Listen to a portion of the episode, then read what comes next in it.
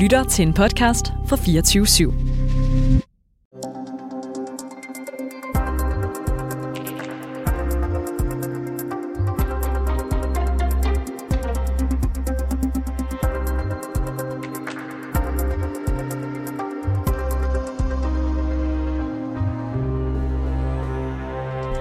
Reporterne i luften øh, denne her øh, onsdag morgen øh, i øh, maj måned på en morgen, hvor vi blandt andet skal tale med en af de helt store hovedpersoner i dansk politik. Det er naturligvis øh, Isabella Arndt, jeg taler om. Hun forlader kristendemokraterne. Øh, det gør hun med øjeblikkelig virkning. Hun forlader posten som formand, Cecilie, mm. og hun stopper altså også i partiet. Hun har meldt sig ud med øjeblikkelig virkning.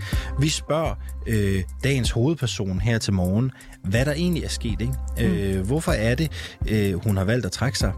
Og spørgsmålet er jo også, hvorfor det sker så kort tid efter, at en anden af partiets prominente skikkelser, nemlig den parlamentariske leder, det hedder han faktisk på Kristendemokraternes hjemmeside, Jens Rode, har valgt at gå ud ja. af partiet. Vi taler med Isabella Arndt, det gør vi om cirka 25 minutter her i rapporten. Vi skal også øh, blive ved vores øh, store fokus på de sager om øh, tvangsanbringelser, øh, som har været de seneste mange år i Langeland Kommune, som altså er behæftet med en del fejl. Endda også lovbrud har vi kunne afdække her på øh, reporterne, fordi der har været samråd i går, Alexander. Mette Thiesen fra Nye Borgerlige har indkaldt det er jo Astrid Krav, som er den, øh, ja, lige præcis. Og det er jo Astrid Krav, som har været i den varme stol, som skulle svare på nogle af de her spørgsmål. Hvordan kan det være, at det til synlædende slår øh, så slemt til, ikke? Det er øh, nogle af de historier, vi har på programmet i dag i reporterne i studiet, som altid Cecilie Lange og Alexander Vils Lorentzen. Kommentarer som Putins luder og klamme russer, spyt i ansigtet og trusler om død og voldtægt samt decideret vold. Den slags øh, beretter flere med tilknytning til Rusland om til os her på reporterne. Vores øh, reporter Camilla Michelle Mikkelsen har simpelthen sat sig for at forsøge at undersøge, om det er blevet sværere at være russer i Danmark og hvad det er, de oplever.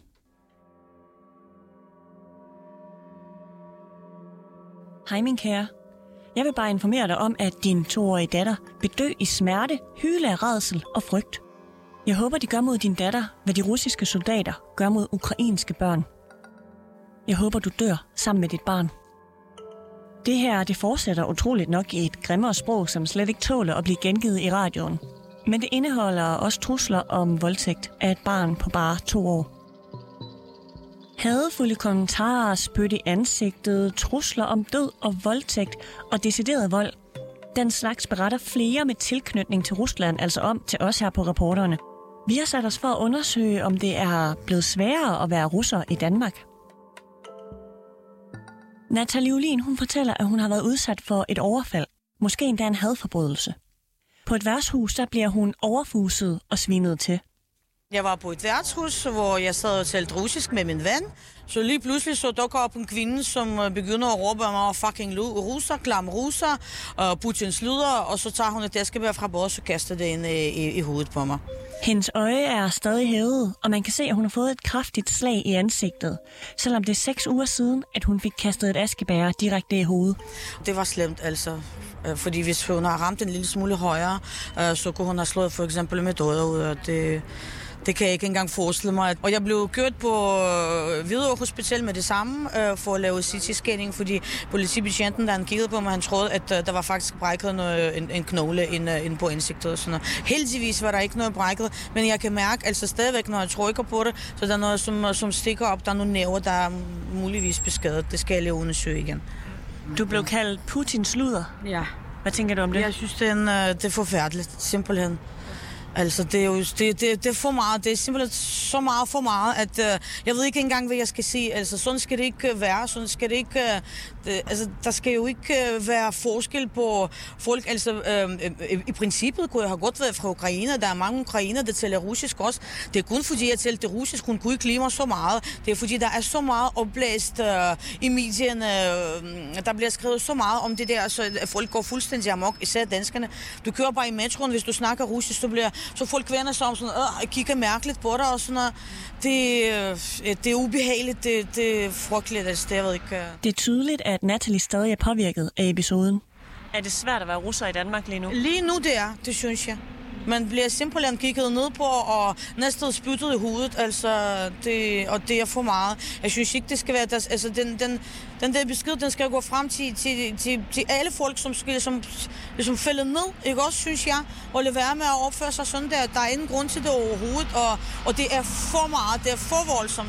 Her på reporterne, der har vi talt med et vidne til episoden, der fortæller, at en person blev provokeret af Natalis holdning til krigen i Ukraine. Hos værtshuset, hvor episoden den udspillede sig, der er de uenige i Natalies udlægning af sagen. Men Natalie, hun er ikke alene om at føle sig udskammet og udstødt, fordi hun er russer. Da flere russere i Danmark de fejrede den russiske sejrsdag sidste uge, der mødte vi Nelly, Irina og Vera – de fortæller, at det ikke er ualmindeligt at blive spyttet på eller få nedladende kommentarer, hvis de taler russisk sammen. Det kan ske i metroen, på caféer eller når de går på gaden. Faktisk, øh, jeg har oplevet en gang. Jeg talte øh, på russisk sammen med min søn, og så pludselig faktisk, øh, jeg har fået der lidt smak. Og så de siger stoppe. Ja, stoppe. Der var en, der sådan slog dig? Ja, ja. Det er nu, der var, du vel, der skubbede mig.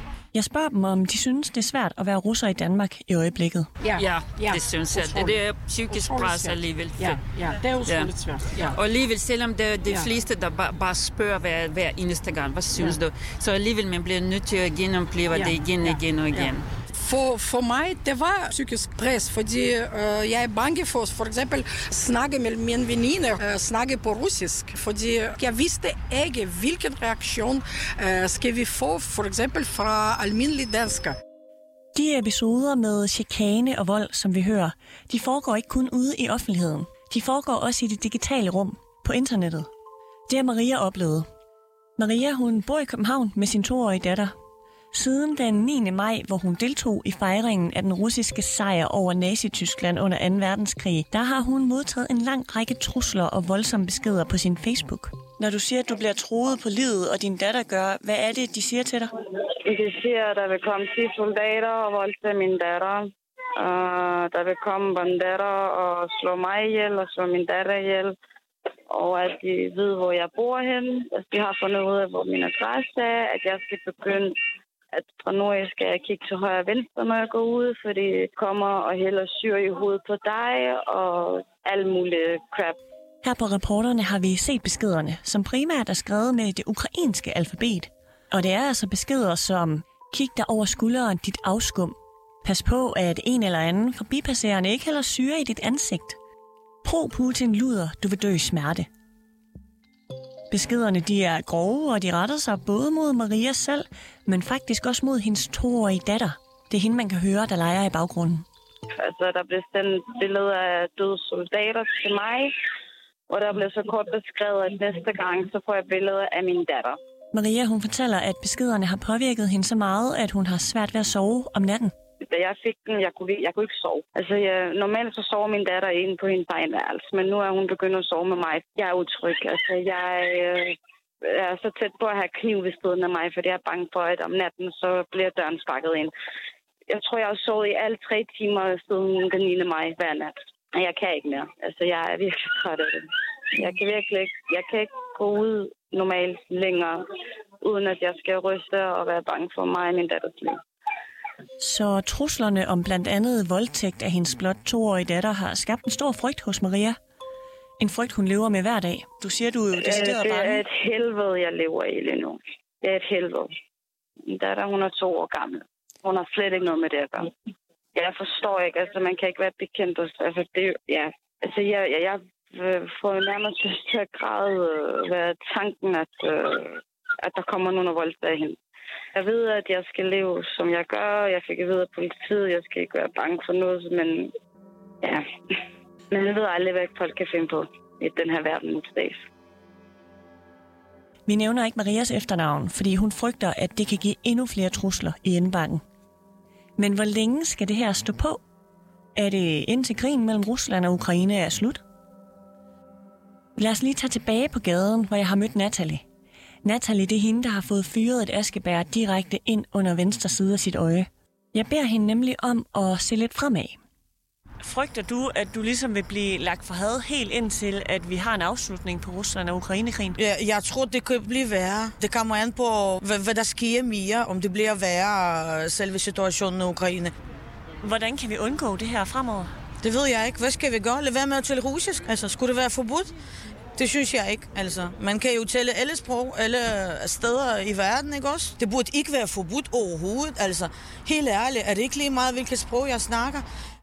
Nathalie Olin har øh, meldt sagen om overfaldet til Københavns øh, politi, og vi har her på reporterne også set den her øh, anmeldelse. Voldsomme sager, Alexander. Vi kunne også godt tænke os at få jer i spil, der sidder og lytter med derude.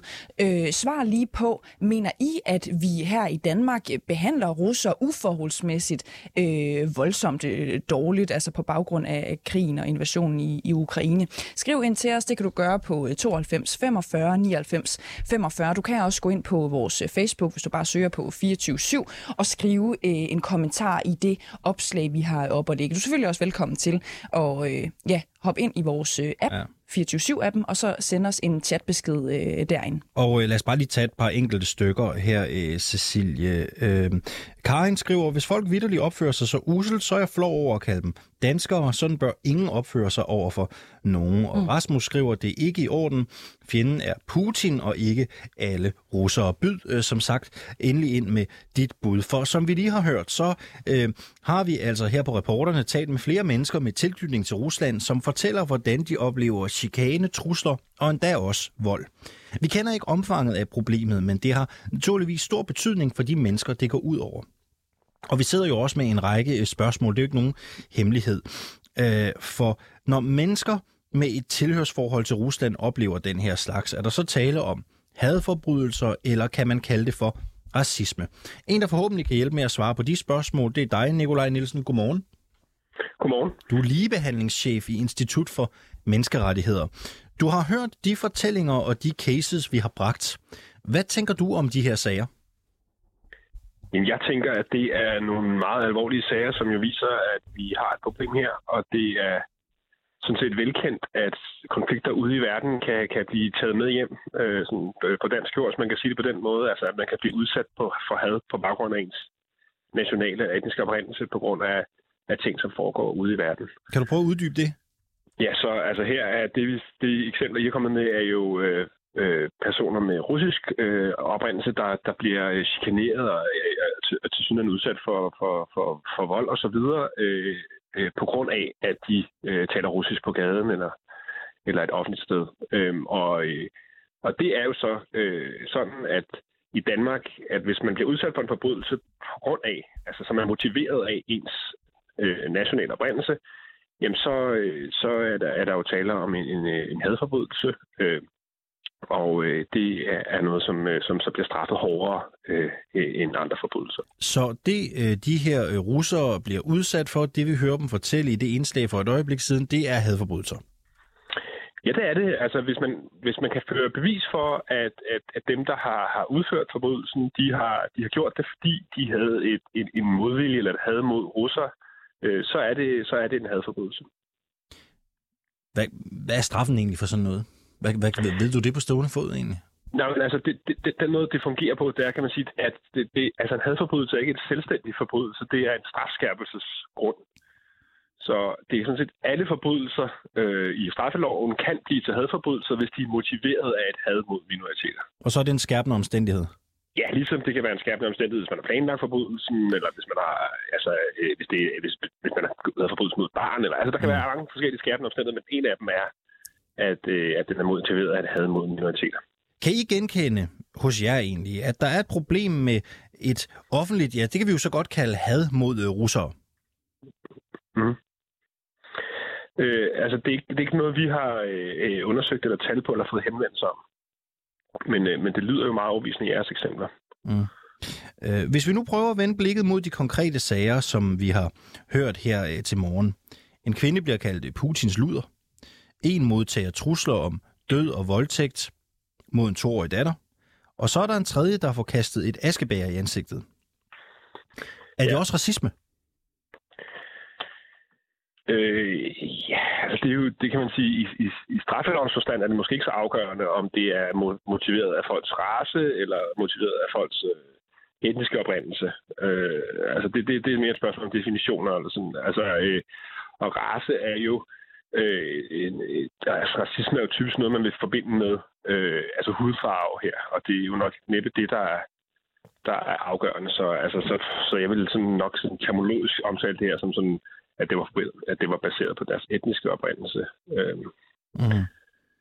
Man taler jo typisk om hate crimes som noget, der er rettet mod minoriteter.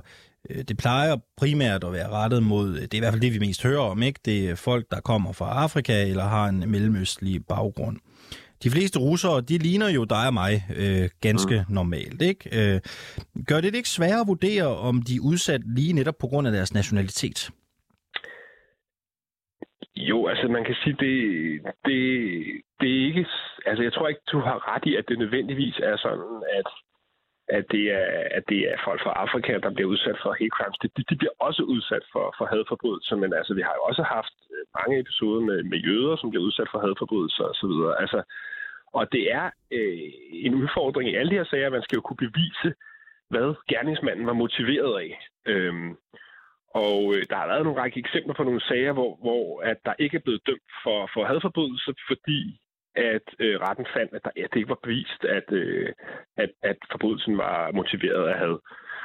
Altså et, et, et, et, et eksempel, vi har omtalt nogle gange, er et eksempel med en mand, der har, hvor bu, han står og venter på bussen. Bussen kører forbi, og så sætter han sig ind i en taxa, og så øh, øh, hvad hedder det, øh, så løb, indhenter bussen, løber ind i bussen, og, så, øh, og slår buschaufføren, mens han siger noget meget racistisk. Og i den sag, der sagde retten så, at øh, det var ikke på grund af racisme, at han slog buschaufføren, det var på grund af, øh, øh, hvad hedder det, at han ikke var kommet med bussen, altså den foregående konflikt.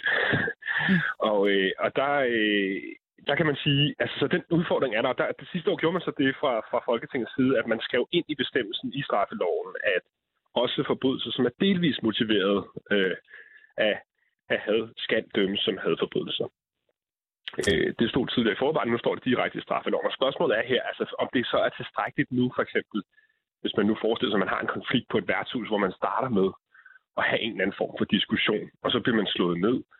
Øh, og, øh, og mens man bliver det, så bliver der sagt noget stærkt kritisk over for, for ens russiske øh, hvad hedder det, oprindelse jamen om det så er nok til at, øh, at ligesom sige, at det er en hadforbrydelse. Det er jo det, som vi vil, vil følge tæt, fordi vi mener, det er vigtigt, at at også forbrydelser, som er delvis motiveret af, af had, at de bliver straffet som hadforbrydelser. Lad os lige se på, øh, lad os lige se på øh, tilbage i 2020, der udgav en rapport om had i offentligheden i forbindelse med begyndelsen af coronapandemien, hvor særligt mm, folk med mm. asiatisk baggrund oplevede ubehageligheder i offentligheden, jo på grund af alt det, mange mener udsprang i Wuhan.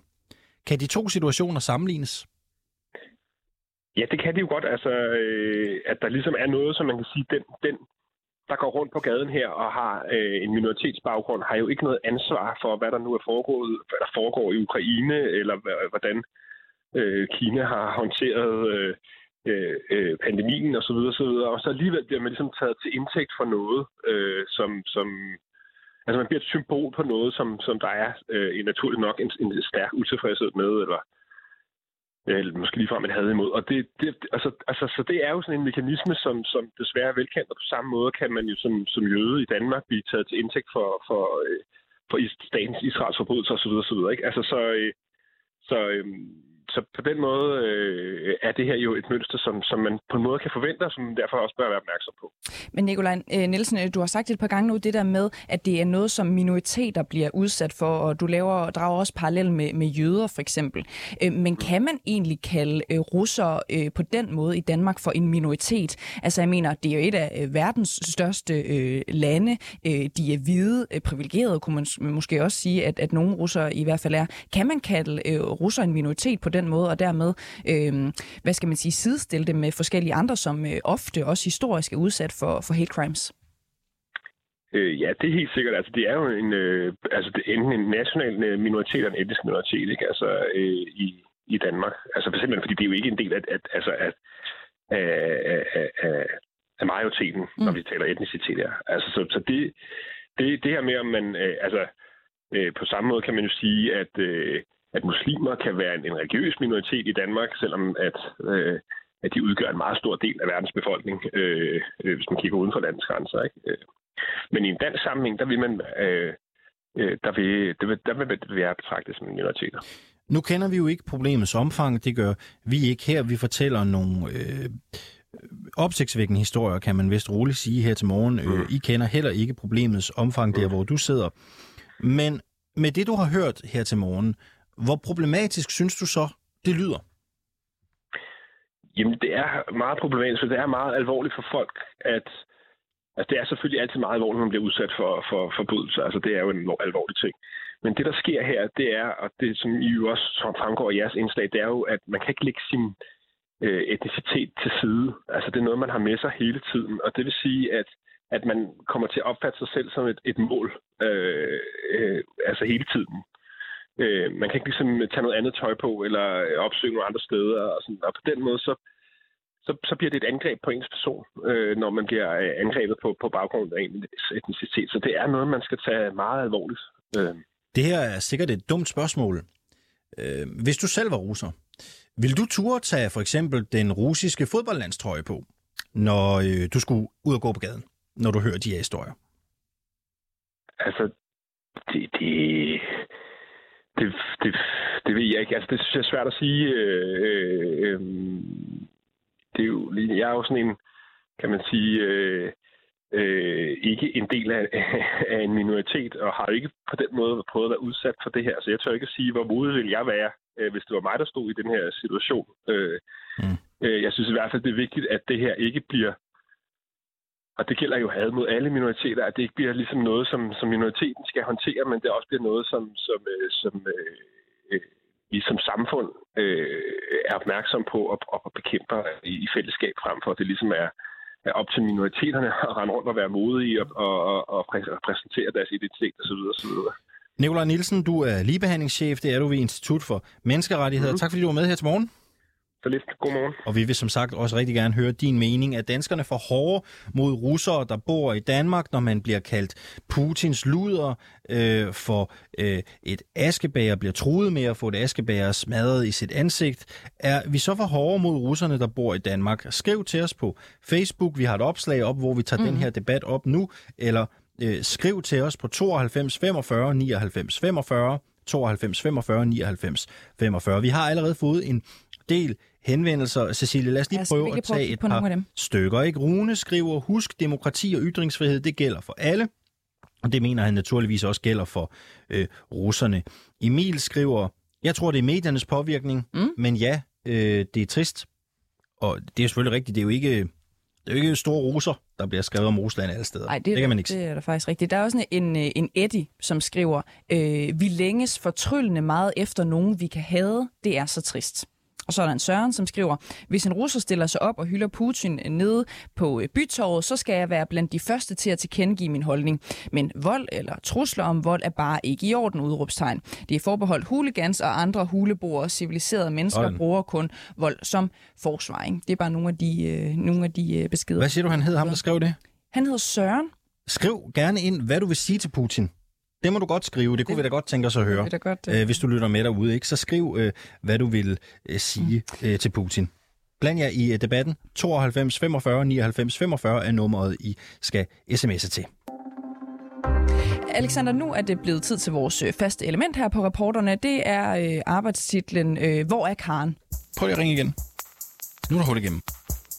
Den blev lagt på. Blev lagt på. Simpelthen. Undskyld mig, hvor er uh, Karen Melker henne? Er det Karen Melker? Karen Melker, er det dig? Excuse me, I'm looking for Madame Karen Melker. Prøv igen. Prøv en gang mere. Excusez-moi, je cherche uh, Madame Karen Melchior. Est-elle ici? Øh, det kan jo være, at vi får et interview med Karen Melchior. Hvis al omtale var god omtale, som Simon Spies siger, så ville radikale godt nok være glade for Karen Melker i disse mm-hmm. tider, ikke? Ja, men det er Hold bare ikke sikkert, at det er øh, tilfældet lige præcis i Karen Melkers øh, sag, fordi at hun jo har været lidt under lupen i forhold til nogle, øh, det er i hvert fald det, øh, hendes medarbejdere siger, nogle ret ringe øh, arbejdsforhold, som hun ligesom skulle lægge øh, for dagen. Ikke? Vi har prøvet, Alexander, prøvet og prøvet og prøvet at få hul igennem til de øh, radikales øh, europaparlamentarikere Karen Melker. Hun ønsker ikke at stille op. Nej, det hun faktisk faktisk skrevet til øh, skrevet til øh, vores øh, politiske redaktør øh, Emil Winkler. Øhm, problemet er jo bare, at så kan vi ikke få svar på vores spørgsmål. Hun er tilbage i job. Øhm, første dagen, hun er tilbage, hvad, var det i går eller i forgårs, Alexander? Jeg tror faktisk, det var i går, hun havde første dag tilbage efter sin lange sygemelding. Er det ikke længere tid siden? At hun var tilbage i job? Ja, hun været tilbage et stykke tid. Nå, okay, men ja, i hvert fald... I går kom det bare frem, at en medarbejder havde valgt at lægge sin opsigelse første dag, hun var tilbage. Ja, lige præcis. så i stedet for at møde sin tilbagevendende chef med et rundstykke og en buket blomster, så smider man en opsigelse på bordet. Ja, Ikke? og det er jo langt fra den, den første, der har valgt øh, at gøre det. Der skulle også have været øh, nogle øh, psykologtimer, som det åbenbart har, øh, har udløst, altså arbejde under Karen Melchior. Vi kan ikke få et interview med hende, Alexander. Hun har endda blokeret dig på øh, Twitter, så så det kommer vi jo nok ikke så meget længere med. Men jeg synes da bare, at vi vil opfordre øh, ja, lytterne derude. Præcis. Altså, hvis I ved, hvor Karen er, så skriv det til os. I kan skrive ind på 92 45 99 45. I er også meget velkomne til at skrive en øh, mail til reporterne snablag 247.dk. Hvis I ved, hvor Karen er, hvis I ved, hvad hun er gang i, hvis I ved, om hun har ændret sine vaner og sin ledelsesstil, så skriv det meget gerne til os, for vi kan simpelthen ikke få hende i tale. Og øh, vi gør jo det her, fordi vi synes, det er vigtigt at få en øh, politiker, der er valgt på danskernes stemmer, som jo sidder i et folkevalgt embede, til at stille op og forklare, jo. hvad er egentlig meningen med det hele? Og hvad skal der ske nu? Jeg synes, det her indslag Er medarbejderne gik, øh, glade, ja, ikke? det gik rigtig godt, Alexander. Det er det nye faste element, det hedder Hvor er Karen, ikke? Det gør det lige præcis. Nu øh, skal vi øh, til øh, den helt store historie i dansk politik. Ikke? Det har det været siden i går. Vi taler stadigvæk om det i dag. Alexander? Ja. Hvad det er? Det er, det, det er vores næste faste element, som I øh, måske kan fornemme, at vi arbejder lidt med her på reporterne for tiden. Det er dagens MK i Skysovs. Ja, øh, og i dag er det Isabella Arndt, Ja, det er ikke? så. Øh, Kristendemokraternes afgående formand, som nu stopper som formand og melder sig ud af partiet. Isabella Arndt, godmorgen. Godmorgen. Hvorfor stopper du som formand? Det gør jeg simpelthen af den helt simple årsag, at jeg ikke længere trives i mit arbejde. Og at jeg brænder stadigvæk for, for rigtig, rigtig mange gode ting og værdier, men, men jeg har også brug for at sige fra over for, at en arbejdsplads eller en organisation, når man skal være der, så er det nødvendigt også at have arbejdsglæde og trivsel. Og den var simpelthen forsvundet for mig. Fortæl os lige, hvad er det, der har øh, fået din trivsel og din arbejdsglæde til at forsvinde? Det er jo nok en sammensurium med rigtig mange ting og over længere tid. Øh, Jeg tror mange af dem, der har oplevet at sige op på et arbejde, øh, man ellers har været glad for, det er ikke sådan, du går glad på arbejde om mandagen, og så tirsdag, så siger du op, fordi der er sket et eller andet. Øh, Så det er, det er en kombination, men for mig personligt handlede det om, at jeg, jeg har savnet, at den energi og begejstring og øh, forholdsvis højt tempo og store armbevægelser og sådan noget, som jeg har en tendens til at bringe ind i, øh, i lokaler, når jeg får en, en idé, jeg synes er god, øh, der har jeg simpelthen savnet, at der blev, at det blev spillet videre, at der så sidder nogle andre, som siger, det er fedt, men vi kunne også lige, hvad hvis vi gør det her, så, så kan vi gøre har det, du, og så videre. Har du ikke? oplevet, at dine kolleger i Kristendemokraterne har været uengagerede?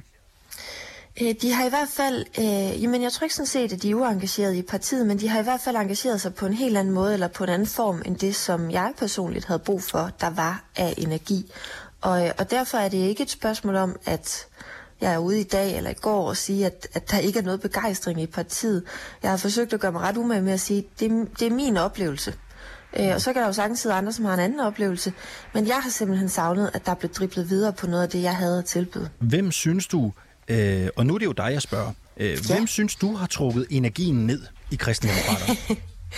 Øh, jamen det er der ikke en øh, sådan bestemt person eller andet øh, udvalg eller, eller situation eller lignende, som har gjort. Øh, det har været sådan en generel oplevelse øh, for mig over længere tid, øh, hvor, hvor jeg netop har haft lidt svært ved at sætte fingeren på, fordi hvis jeg nu bare vidste, okay, men det er altid, når jeg er sammen med en eller anden bestemt, ikke? Så, så kunne man jo have, have taget en samtale og gjort noget ved det. Ikke? Øhm, og det ville jeg jo have gjort som leder af organisationen, hvis jeg kunne finde årsagen til, til min egen øh, mistrivsel, så kunne man have adresseret det. Så det er også fordi, jeg lige så stille noget frem til, øh, det her det er ikke længere et problem, jeg selv øh, kan løse. Det er ikke længere øh, noget, jeg kan gøre noget ved. Og så var min eneste konklusion til sidst, at så er vi måske ikke længere et godt match, kristendemokraterne og jeg. har du ytret din øh, bekymring eller din kritik til nogle af Kristendemokraterne? Ja, altså man kan sige, at vi har i, øh, jeg skal vende mig til at sige, de har og havde. Men, øh, men der, er, der er i, i forretningsudvalget jo en løbende, som er sådan den daglige ledelse, en løbende diskussion af øh, problemstillinger i partiet, men jo også øh, trivsel, arbejdsglæde, øh, arbejdsmiljø og lignende, som man skal have i alle, i, i alle ledelser af organisationer. Så det har også været, og øh, jeg ved også, at, at de to næstformænd, jeg havde i øh, partiet, har jo også haft løbende drøftelser med over en længere periode om, hvordan man havde det. Mm-hmm. Øhm, spørgsmålet er jo også, øh, hvorfor du vælger at melde dig helt ud af partiet. Du vælger ja. jo at gå som øh, formand, og det, det kan man måske godt forstå, hvis du føler, at øh, dit energiniveau eller dine idéer måske ikke rigtig bliver delt af øh, de nærmeste øvrige samarbejdspartnere. Men hvorfor melder du dig helt ud? Tror du ikke på projektet længere? Jamen, det er et godt spørgsmål, faktisk. Øh, fordi lige den del, altså det at stoppe som formand, har været mere øh, skal vi kalde det. Altså det, det er virkelig velovervejet. Det har jeg virkelig tænkt over. Det er også en stor beslutning. Det, at jeg også øh, melder mig ud som medlem, det er simpelthen mere en mavefornemmelse, skal jeg nu her i radioen nu være meget, meget ærlig at sige, at jeg havde brug for, da jeg lige så stille noget frem til den her beslutning om, at nu skulle det være. Øh, det gjorde jeg mandags i løbet af dagen, og drøftede det også med min familie i weekenden. Øh, så spurgte de også, hvad så med medlemskab? Er du så stadig med? Og min første fornemmelse var, ja ja, jeg, jeg bakker jo stadig op om politikken. Og det næste var, at det pludselig gik op for mig, jamen så er jeg jo inviteret til generalforsamlinger og til landsmøde og til grundlovsfejringer øh, og så videre og så videre. Og, og der kunne jeg bare mærke, det er sådan en følelsesmæssig beslutning, øh, hvad jeg ikke normalt øh, bruger som, som rettesnor, men, men der har jeg simpelthen brug for, i hvert fald for nuværende, at have et, et clean cut og sige, hvis jeg skal bruge sommeren på at finde ud af, hvad skal der nu ske i mit liv, øh, så havde jeg brug for ikke kun at være arbejdsløs, men også at være partiløs. Så du er stadigvæk fuldstændig enig med kristendemokraternes politik? Ja, jeg synes, den politik, man kan sige, den politik, KD stod for, også her til sidst, har jeg jo i høj grad også været ja. med til at forme. Øh, og de værdier, jeg har kæmpet for indtil nu, mener jeg jo stadigvæk. Det er fordi, så lad mig lige teste på noget. Ikke? Jens Rode, din daværende partikammerat, han har jo for nylig stillet et beslutningsforslag. Han mener jo, at kvinders ret til abort skal gøres til en ukrænkelig international anerkendt rettighed, og det mener han, at det danske folketing, den danske regering, skal gå forrest i forhold til. Er du enig, altså og nu kan du svare helt gratis, ikke? nu er det mm. helt kvitterfrit. Er du enig i det beslutningsforslag, eller synes du stadigvæk, det er forkert? Det er, det er jeg jo enig i, at den simple årsag, at jeg mener, at kvinder skal have ret til abort, men jeg mener også, at det er en øh, national beslutning, hvor abortgrænsen skal være. For eksempel i Danmark er den 12 uger, det synes jeg er en god idé. Andre steder er den højere, det synes jeg er en dårlig idé. Men er du enig i, at det skal være en ukrænkelig international anerkendt Nej, rettighed? Nej, det synes jeg ikke, det skal. Men man kan sige, at lige det beslutningsforslag var ikke kristendemokraternes politik heller, da jeg sad som formand, og heller ikke, da Jens øh, stillede det. Jeg spiller lige et hurtigt klip for dig, Isabella Arndt. Det er et klip fra januar måned, da du var med i programmet Tsunami. Lad os lige prøve at høre, hvad du sagde til øh, Tjerno Jørgensen og Sebastian Peebles, der beværter det program. Øh, Ej, det er jeg er kommet for at blive, simpelthen. okay. Og det, det, det, det, vil, du, det vil du gerne det vil jeg love gerne her. Jeg skifter ikke parti. Du kommer ikke til at skifte parti Nej. på noget tidspunkt? Niks. Ja, du er kommet for at blive, og du skifter ikke parti på noget som helst tidspunkt, sagde du i januar. Ja. Øhm, var du... Det holdt ikke så længe. Nej, det gjorde det nemlig ikke, og det er jo derfor, jeg er lidt nysgerrig på. Vidste du allerede godt i januar, at øh, du måske var på vej ud? Altså, øhm, Nej. pyntede du lidt på sandheden over for de to herrer i Tsunami her? Nej, det gjorde jeg ikke. Altså, jeg har faktisk generelt lovet mig selv, øh, både som menneske og politiker, at man skal sige, hvad man mener. Øhm, men, men det, jeg mener i forhold til, om jeg blev i KD, har også ændret sig de sidste par måneder. Da jeg var inde og lave jeres faktisk ret underholdende program Tsunami, øh, sammen med de to meget søde fyre der, øh, der var jeg helt overbevist om, at altså, allerede der kunne jeg jo godt mærke, okay, der er noget her på trivsel og arbejdsglæden, som ikke øh, er sådan helt godt for mig, men dengang havde jeg absolut en idé om, at det får vi ændret. Altså det vender lige om lidt, så bliver det bedre. Øh, så kommer der et valg, og så, øh, så bliver det hele bedre.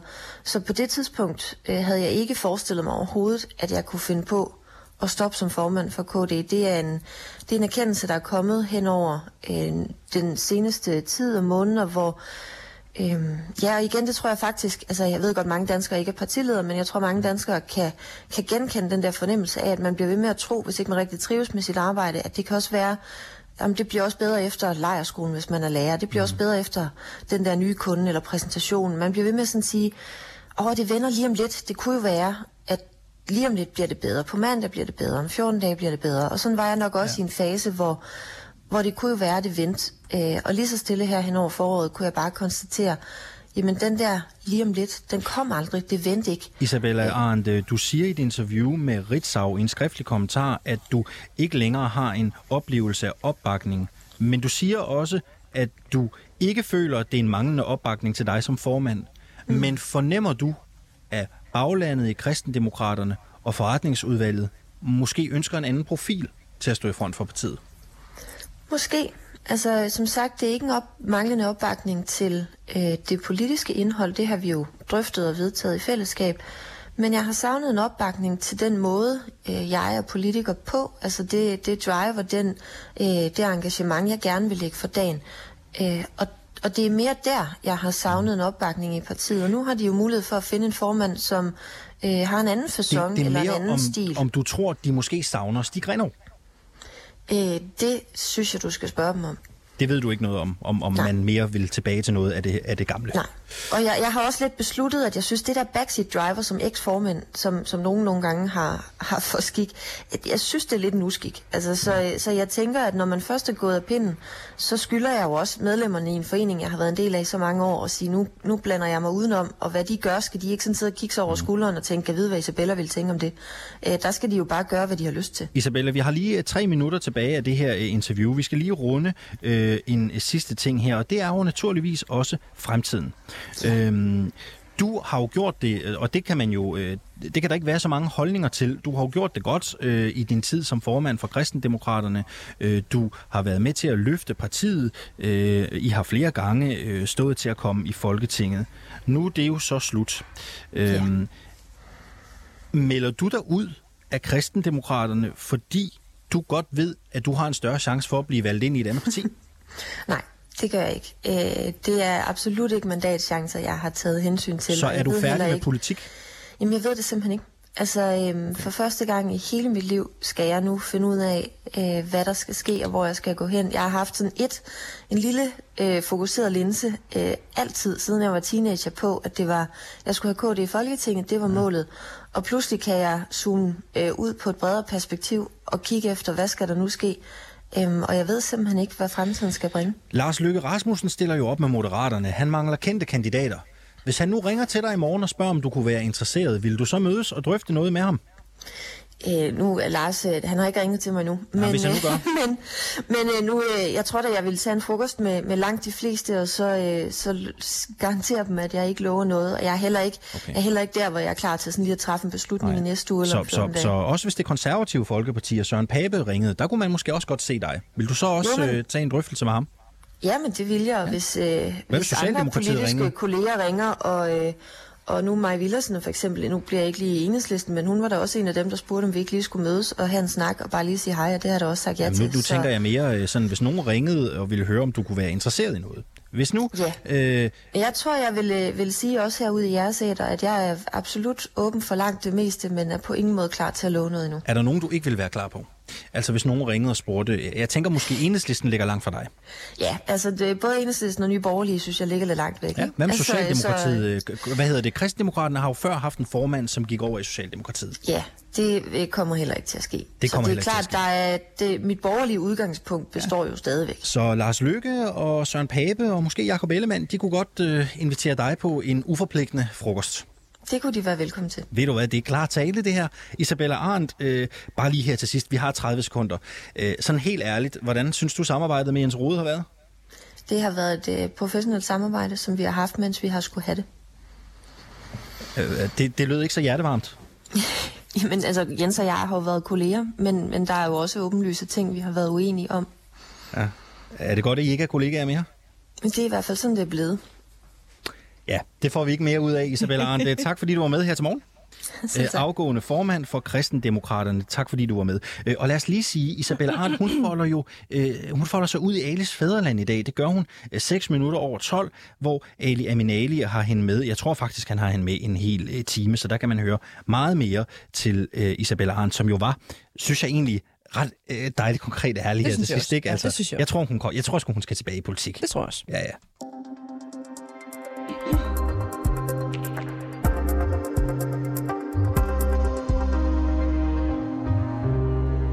Reporterne har de seneste måneder afdækket fejl og lovbrud i en lang række sager om tvangsanbragte børn i Langeland Kommune. Og i går tirsdag, der var Socialminister Astrid Krav så kaldt i samråd for at redegøre for netop de her lovbrud, som vi altså har fundet frem til.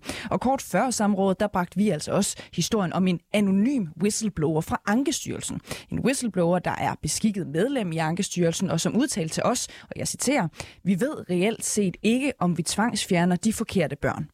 Velkommen til dig, Anna Munke Heidorn. Tak.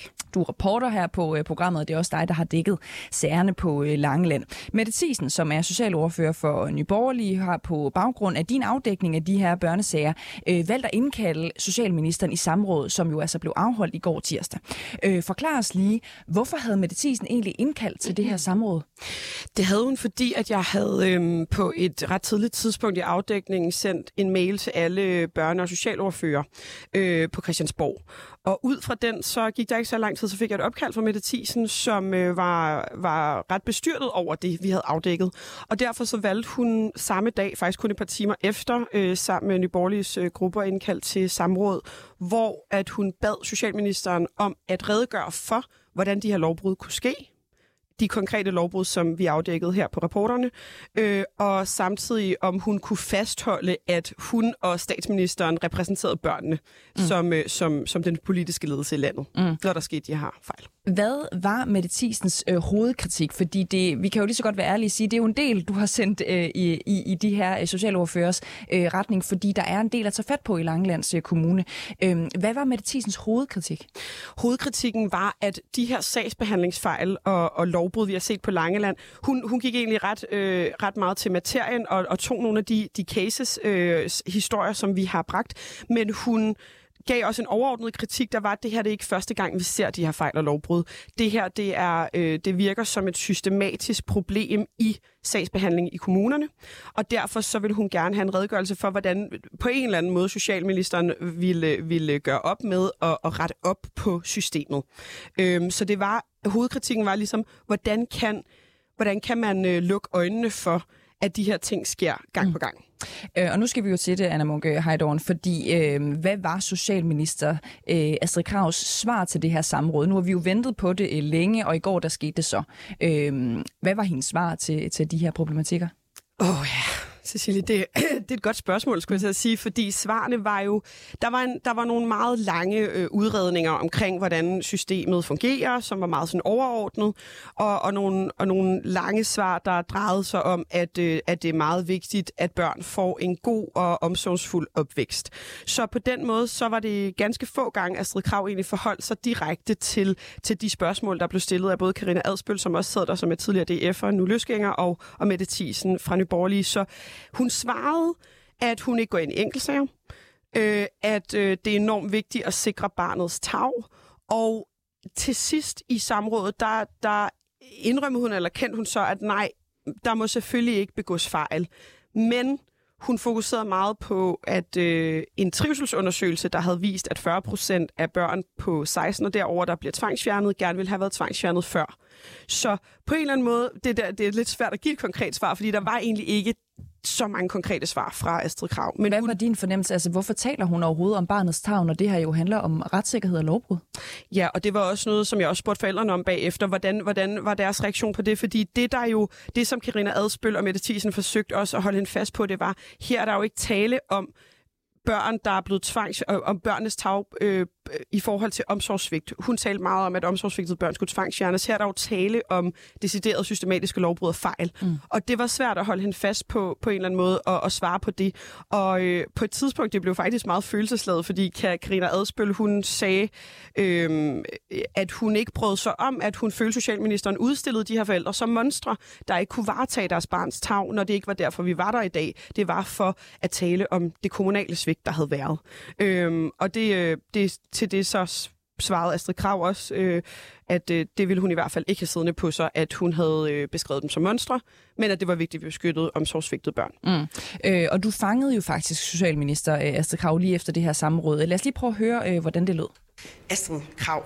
Øhm, I morges der stillede et øh, medlem af Ankestyrelsen, et beskikket medlem, som Socialministeren selv er beskikket, øh, til at øh, blandt andet behandle tvangsfjernelsessager i, eller tvangsanbringelsesager i øh, Ankestyrelsen frem, og sagde, at øh, man konsekvent forkaster forældrenes dokumentation, at han får direkte besked på, at øh, forældrene bliver instrueret af deres advokat til at sige ting, og det derfor ikke er troværdigt, det de siger, og han og jeg citerer, siger, at vi ved simpelthen ikke, om vi tvangsfjerner de rigtige børn.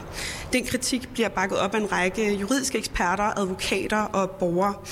Jeg vil gerne høre dig som ansvarlig minister på området. Er du tilfreds med den retssikkerhed, der er for borgere på det her område på nuværende tidspunkt? Det er jo rigtig vigtigt, at der er øh, både en ordentlig sagsbehandling, og også at vi bruger de retssikkerhedsgarantier, der er, når vi snakker om så alvorlige beslutninger, som det jo er, når man vælger at anbringe et barn uden forældres samtykke for at beskytte barnet mod omsorgsvigt og sik- sikre, at det barn får øh, ja, den trygge opvækst og trygge barndom, som alle børn jo har ret til. Og derfor er der jo også en lang række krav både til sagsbehandling og efterfølgende jo de her muligheder for at påklage, øh, hvis man er uenig i anbringelsen øh, uden samtykke til Ankestyrelsen, som behandler den, og efterfølgende jo så også at øh, gå til domstolen, hvis man er uenig, når Ankestyrelsen er stadfæstet. Øh, jeg har ikke hørt de konkrete udtalelser. Jeg synes da, øh, det lyder bekymrende, hvis der sidder konkret beskikket medlem og ikke føler, at han eller hun gør sit arbejde ordentligt. Øh, det synes jeg da, man skal øh, altid bestræbe sig på at gøre, men jeg kan konstatere, at de sager, der går videre til domstolene, jamen der er domstolene øh, stort set i hver eneste sag enige øh, med, øh, med stadfæstelsen fra Ankestyrelsen, når de kigger på sagen. Øh, og, og det vil sige, at børnene øh, ikke har været fejlagtigt anbragt, men at der har været... Men domstolen, undskyld, jeg afprøver, domstolene må jo ikke øh, afprøve, de, de må ikke gå ind i de kommunale skøn. Og det er jo de kommunale skøn, der ligger til grund for anbringelserne. Så hvordan sikrer man, at man har et korrekt øh, afgørelse på den baggrund? Først når sagen påklages til Ankestyrelsen, for det er, jo, det er jo den sagsgang, der er, øh, at først så øh, laver kommunen sagsbehandling, så forholder børn- og ungeudvalget sig øh, til sagsbehandling, og i børn- og ungeudvalget sidder der jo en dommer for brønden, så sidder der to børnesagkyndige, og så sidder der to, kan man sige, der repræsenterer befolkningen eller almen befolkning, os alle sammen. Øh, og, øh, og når de øh, skal forholde sig til en sag, der påklages, jamen, så kigger de dels på det, der ligger på sagen, men de kan også indhente yderligere øh, fra, øh, fra kommunen. Det siger det beskikkede medlem, at han aldrig har oplevet de 800 sager, han har siddet med til. Og når du siger, at han øh, gerne vil, eller han helst skal gøre sit arbejde ordentligt, og det er ærgerligt, hvis han ikke føler det, han prøver netop at, at hans oplevelse at gøre sit arbejde ordentligt ved for eksempel at bede om at sanktionere, eller lægge, give på kommunen pålæg, og der får en videre juristerne i Ankestyrelsen, at det ikke er en mulighed. Ja, det er klart, at i vores lovgivning er der ikke, øh, er der ikke øh, på den måde lagt op til at, øh, at, at bygge sådan et parallelt system op, der handler om at sanktionere ved fejl i sagsbehandling. Men nu har jeg jo ikke hørt, hvad manden hvis det er en mand helt konkret siger, så det er jo svært for mig at, øh, at forholde, øh, forholde mig til, hvad han siger, og hvordan han beskriver det. Men sagsgangen er, øh, er den, at Ankestyrelsen også kan bede om yderligere oplysninger, og jo så i øvrigt, øh, som jeg også beskrev ind under samrådet, det har dine lytter måske ikke hørt, øh, men, men altså gennemgik under samrådet, hvor man jo så også som part i sagen øh, kommer ind øh, og giver sit besøg med, og også kan have en bisidder med, og i øvrigt har ret til en advokat med. Øh, og give, øh, og, Men hvis, hvis den bisidder advokat, hvis man får at vide som beskikket medlem, for eksempel, der kan træffe afgørelser, at de udsagn skal overhovedet ikke tillægges vægt. Og det er en, det er en kritik, der bliver bakket op af Susanne Munk, som er stifter af REFT, Retssikkerhed i Familiers Trivsel og Menneskerettighedsprismodtager. Det er tidligere chefjurist Sanne Møller i Københavns Kommune. Det er otte forskellige advokater, vi har talt med, og det er nu også en whistleblower fra Ankestyrelsen selv. Bekymrer det dig at høre det her? Jeg bliver nødt til at høre, øh, hvad, øh, hvad, hvad der er blevet sagt øh, af, af en person. Jeg håber, der er alle, som synes, at, at der er nogle svære rammer for at løfte den opgave, man har taget på sig, siger til. Det håber jeg sådan set alle steder i vores samfund, og derfor kan jeg jo ikke stå og forholde mig til noget, du siger, en i et system måske har sagt. Men, men vil da bare håbe, at alle, der føler, at der er svære rammer for at løfte deres arbejde, at, at de siger til. Yes. Kan jeg nå et, et spørgsmål mere? Okay, Men det tak havde for det. hvis jeg havde fundet, hvad ham, der havde sagt inden, så kunne jeg Ja. til det. Ja, det er lige kommet ud. Ja. I fik lige bredsiden med til sidst. Fordi, øh, ja. den, er vi glade for. Anna Munke, hej Dawn, du er stadigvæk med os øh, her i, i, i studiet. Det blev ikke til et, øh, et, et sidste spørgsmål her. Hvad vil du egentlig have spurgt hende om? Jeg vil meget gerne have spurgt hende om, og det, det forholder, sig, eller forholder sig direkte til det, der blev sagt på samrådet, at øh, hun siger til samrådet, at hun er meget be, betrykket ved, at øh, der kommer en taskforce ind i Langeland Kommune, mm. og øh, at det ser hun som et tegn på en erkendelse af, at, øh, at der er noget, de godt kunne rette op på. Så jeg vil gerne have spurgt hende om, øh, eller jeg vil gerne have forholdt hende, at Tony Hansen, borgmesteren i Langeland Kommune fra SF, han til den dag i dag fastholder, at lovbruddet i Langeland Kommune er en myte, at øh, sagerne ikke skal genåbnes, og der simpelthen ikke er noget at komme efter. Det vil jeg jo meget gerne have forholdt hende øh, og spurgt, om hun mener, at det er en erkendelse. Mm. Øhm, nu var det jo ikke kun øh, politikere faktisk, som var mødt op til det her samråd, øh, Anna Munke Heidon, altså med socialministeren. Faktisk så var der også mødt en række familier, som havde fået tvangsfjernet deres børn op øh, på Christiansborg. Altså øh, både nogen, som du har talt med i forbindelse med afdækning af, af Langelands-sagen, øh, men også øh, alle mulige andre øh, pårørende. Hvorfor var de mødt op? De var mødt op, fordi at øh, altså forældrene for Langelandssagerne i går var en meget, meget stor dag for dem. De havde meget lang tid ventet på, at, øh, at den ansvarlige minister øh, svarede på spørgsmål, og måske gav dem nogle garantier eller et løfte om at gå ind i sagerne og forholde sig til dem. Mm. Og øh, det var derfor, de var taget hele vejen fra Langeland. Og så var der også en række andre forældre fra blandt andet Københavns Kommune, som også har fået tvangsfjernet deres børn på det, de mener er et forkert grundlag, som var kommet for at bakke op. Og lad os lige prøve, for du snakkede faktisk med dem, øh, øh, Anna. Skal vi ikke lige prøve at høre, hvad, hvad de sagde til dig? Jeg står herude foran Christiansborg. Øh, vi er netop trådt ud af samrådet med Astrid Krav. Og jeg står her blandt andet med Sandy Hansen, Sandy Hansens hvis sag, vi jo har fulgt rigtig, rigtig tæt øh, på reporterne. Sandy Hansen, vil du ikke lige fortælle mig, hvordan oplevede du samrådet? Skuffende. Øh, jeg synes jo ikke, man blev klogere på noget. Øh, det meste, hun egentlig snakkede om, det er jo barnets lov, som, som man jo ikke rigtig kan bruge til noget lige nu, i det man står i. Hvad vil du gerne have, hun havde svaret mere konkret på? Jamen nok det der med, at, at sagsbehandlerne lyver. At man kan skrive øh, diagnoser ind. Og i min sag, der er det jo faktisk de der øh, diagnoser, der faktisk er lagt vægt på, som jeg jo faktisk ikke har. Hvad siger du til, når Astrid Krav siger, at hun ikke må gå ind i enkeltsager? Det siger de jo alle sammen. Det gør vores borgmester også. Det gør øh, alle. Øhm, spørgsmålet er, om man skal finde så mange, at, øh, at det lige pludselig ikke er en enkelt sag længere. Hvad håber du, der sker herfra? Jeg håber jo på, at på en eller anden måde, at, at det ligesom kommer frem. Alle de sagsbehandlingsfejl, der er lovbrud, løgne, fordi mange børn bliver også anbragt på løgne. Øhm, det ønsker, at der kommer fokus på, så der kommer noget retssikkerhed for børn og, og øh, familier. Vi følger jo i hvert fald din sag hele vejen. Marianne, må jeg ikke også spørge dig, Marianne Madsen? Hvordan oplevede du samrådet? Du er mor til Dominic Jason, som er blevet tvangsfjernet, din femårige søn. Du er også kommet hele vejen fra Langeland. Hvordan oplevede du samrådet? Jeg skal ikke bare sige det sådan, jeg følte, hun lavede strus. Jeg følte, hun omgik alle spørgsmålene og svarede, som minister nu kan, og politikere nu kan. Det virkede overhovedet ikke, som om hun tog spørgsmålene seriøst. Hvad vil du allerhelst have haft svar på i dag? Om hun havde tænkt sig at tage alle de sager på Langeland op igen, eller ej? Det svarede hun ikke på. Hun hoppede let og elegant hen over den.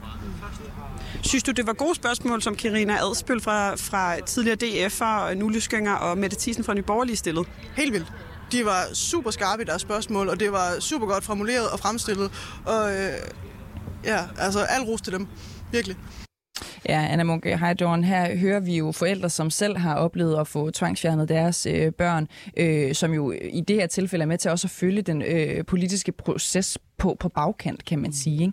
Ikke? Øh, hvad er næste skridt, som er vigtigt at følge med i den her historie, hvis man spørger dig? Jeg vil rigtig gerne tilbage på Langeland og, og, og bringe øh, nogle af de ting, der er sket siden i sagerne, fordi øh, jeg tror, der måske er også blevet kontaktet nogle af vores lyttere, som spørger, jamen, øh, har de så rettet op på det? Hvad er der sket siden? Øh, og, øh, og det kunne være interessant at gå tilbage og se, fordi øh, indtil videre er der jo faktisk ikke sket noget konkret, øh, men, men der er sket en hel masse i sagerne, og faktisk så tækkede der i går en... Øh, en, øh, en politianmeldelse af Langeland Kommune ind, som øh, skal afleveres her ind ad dagene, og det følger jeg selvfølgelig også og bringer videre til jer. Det er vi glade for at høre, Anna Munke Heidorn, og vi vil glæde os til at øh, arbejde videre sammen med dig øh, på det her. Tusind tak, fordi du var med her til morgen. Min fornøjelse. Vi bevæger os stille og roligt mod et uh, nyhedsoverblik. Ja. Klokken den nærmer sig 8 i næste time. Så uh, skal vi uh, blandt andet ringe til uh, kristendemokraternes uh, bagland. Vi skal selvfølgelig høre, hvad de siger til uh, Isabella Arndt, uh, partiets formand, som jo har uh, ført dem frem mod gode meningsmålinger og en potentiel plads i Folketinget. Hvad de egentlig siger til, uh, at hun ikke længere står i front. Kære lytter, du har lyttet til et program fra 24 /7. Du kan finde meget mere modig, nysgerrig og magtkritisk taleradio på 24 7 appen Hent den i App Store og Google Play.